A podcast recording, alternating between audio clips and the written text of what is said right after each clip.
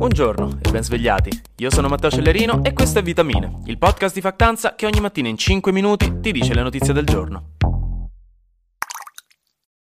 Terzo giorno di guerra israelo-palestinese, anche se è più corretto dire che è una guerra tra Hamas e Israele. Su questo è importante specificare perché è Hamas ad aver attaccato e a non rappresentare gli interessi o comunque la posizione politica di tutta la Palestina. Gli scontri ieri sono continuati, con Netanyahu, che è il premier israeliano, che ha iniziato ad ammassare almeno 100.000 soldati sul confine con la striscia di Gaza, dichiarando che l'assedio alla striscia di Gaza è solo all'inizio e liberando comunque nel frattempo quasi tutte le città attaccate e occupate dai miliziani palestinesi. Hamas ha detto in pratica che anche loro sono solo all'inizio e sono pronti a combattere a lungo, aggiungendo che uccideranno un ostaggio per ogni bombardamento di Israele sulla popolazione civile di Gaza e metteranno online pure i video delle esecuzioni. Quindi, mm. L'Organizzazione Mondiale della Sanità ha denunciato poi diversi attacchi, almeno 11, a ospedali e ambulanze nella città di Gaza da parte delle autorità israeliane che dal canto loro hanno poi bloccato completamente le linee di approvvigionamento di elettricità, carburante e cibo e considerando che è abbastanza chiaro che Hamas si è preparata con le risorse per un po' di tempo di guerra, questo non farà che rendere semplicemente ancora più drammatica la situazione dei civili. Nella notte Giorgia Meloni si è sentita con Stati Uniti, Germania, Regno Unito e Francia e hanno tutti condiviso una dichiarazione pubblica con cui hanno condannato l'attacco a Israele da parte di Hamas e confermato il loro supporto a Israele.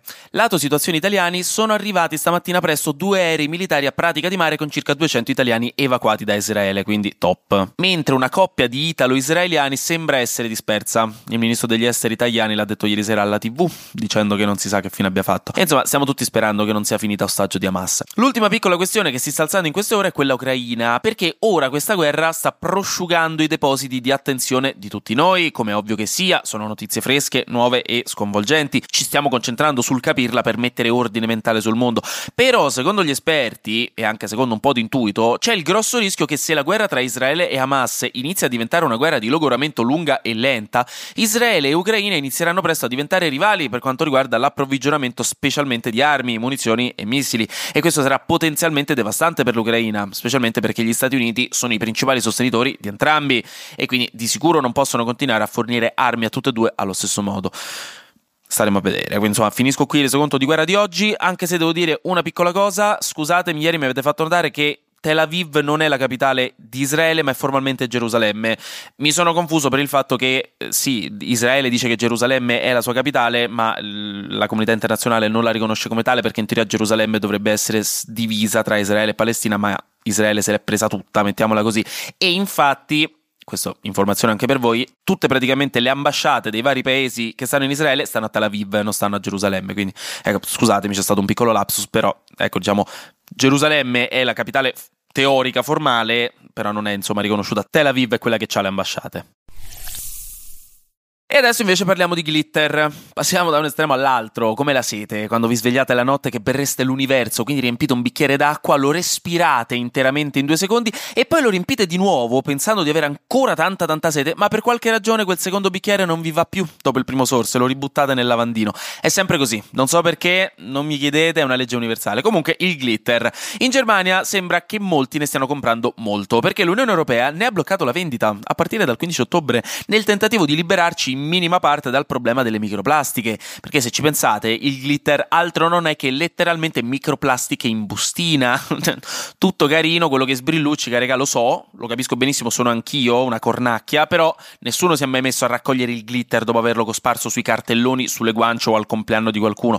Quella roba finisce per terra o nel vento costantemente. Quindi ecco, l'Unione Europea vuole bandirlo, insieme a tutti gli altri prodotti in plastica costituiti da particelle più piccole di 5 mm che sono insolubili e non degradabili degradabili.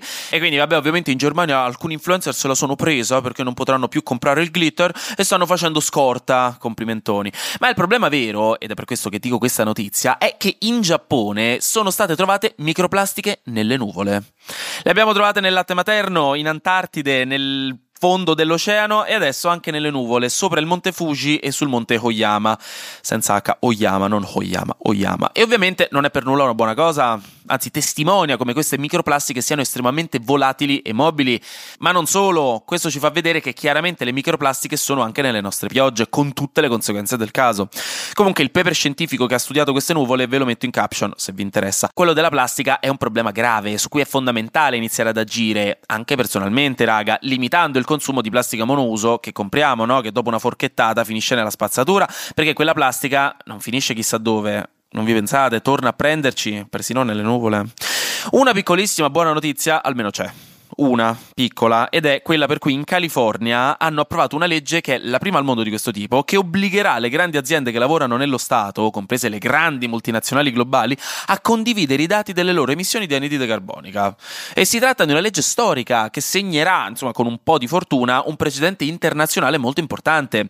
In pratica, le aziende sopra il miliardo di fatturato, quindi quelle grosse grosse, ma sono comunque 5.300 secondo le stime, dovranno dire quanto emettono entro il 2026, con l'obbligo entro il 2026 2025 per le autorità governative californiane di creare le regole per farlo, per avere finalmente delle responsabilità nero su bianco e permettere anche alle persone di portare avanti scelte consapevoli nei loro acquisti, per quanto possibile ovviamente.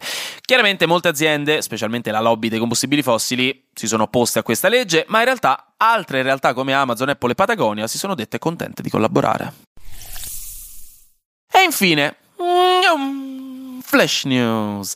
Hanno assegnato il premio Nobel per l'economia a Claudia Goldin per il suo ruolo nell'aver accresciuto le nostre conoscenze sulla partecipazione delle donne al mercato del lavoro. Testuali parole. La sezione russa della Stazione Spaziale Internazionale ha subito la terza perdita di liquido refrigerante, facendo alzare qualche sopracciglio sull'affidabilità della Roscosmos, che è la NASA della Russia. Comunque il problema è stato risolto abbastanza in fretta e nessun astronauta è stato davvero in pericolo. Però non deve essere stato troppo carino vedere live, perché è stato visto live, dei fiocchi di neve di refrigerante congelato galleggiare fuori dai finestrini. Non esattamente quello che vorresti vedere lunedì mattina nello spazio spazio. Ecco. Infine, e questa raga sconvolgente, la fabbrica che produce Crodino, l'analcolico biondo che fa impazzire il mondo, quello lì, si sposterà da Crodo per sistemarsi in una nuova struttura, in un nuovo stabilimento a Novi Ligure, che sta in Piemonte, non sta in Liguria, vabbè. Questo significa che Crodino derivava appunto dal fatto che veniva prodotto a Crodo. Io sono senza parole. Avrà lo stesso sapore ora che so che il Crodino non verrà più prodotto a Crodo? Onestamente temo di no, l'ho detto, scusatemi. Comunque lo stabilimento di Crodo è di proprietà di una società danese che al posto del Crodino farà spazio alla produzione di altre bibite come la lemon soda, questo così giusto per farvelo sapere, non ci saranno licenziamenti. Anche oggi grazie per aver ascoltato Vitamine. Noi ci sentiamo domani perché sarà successo di sicuro qualcosa di nuovo e io avrò ancora qualcos'altro da dirvi. Buona giornata e buon martedì.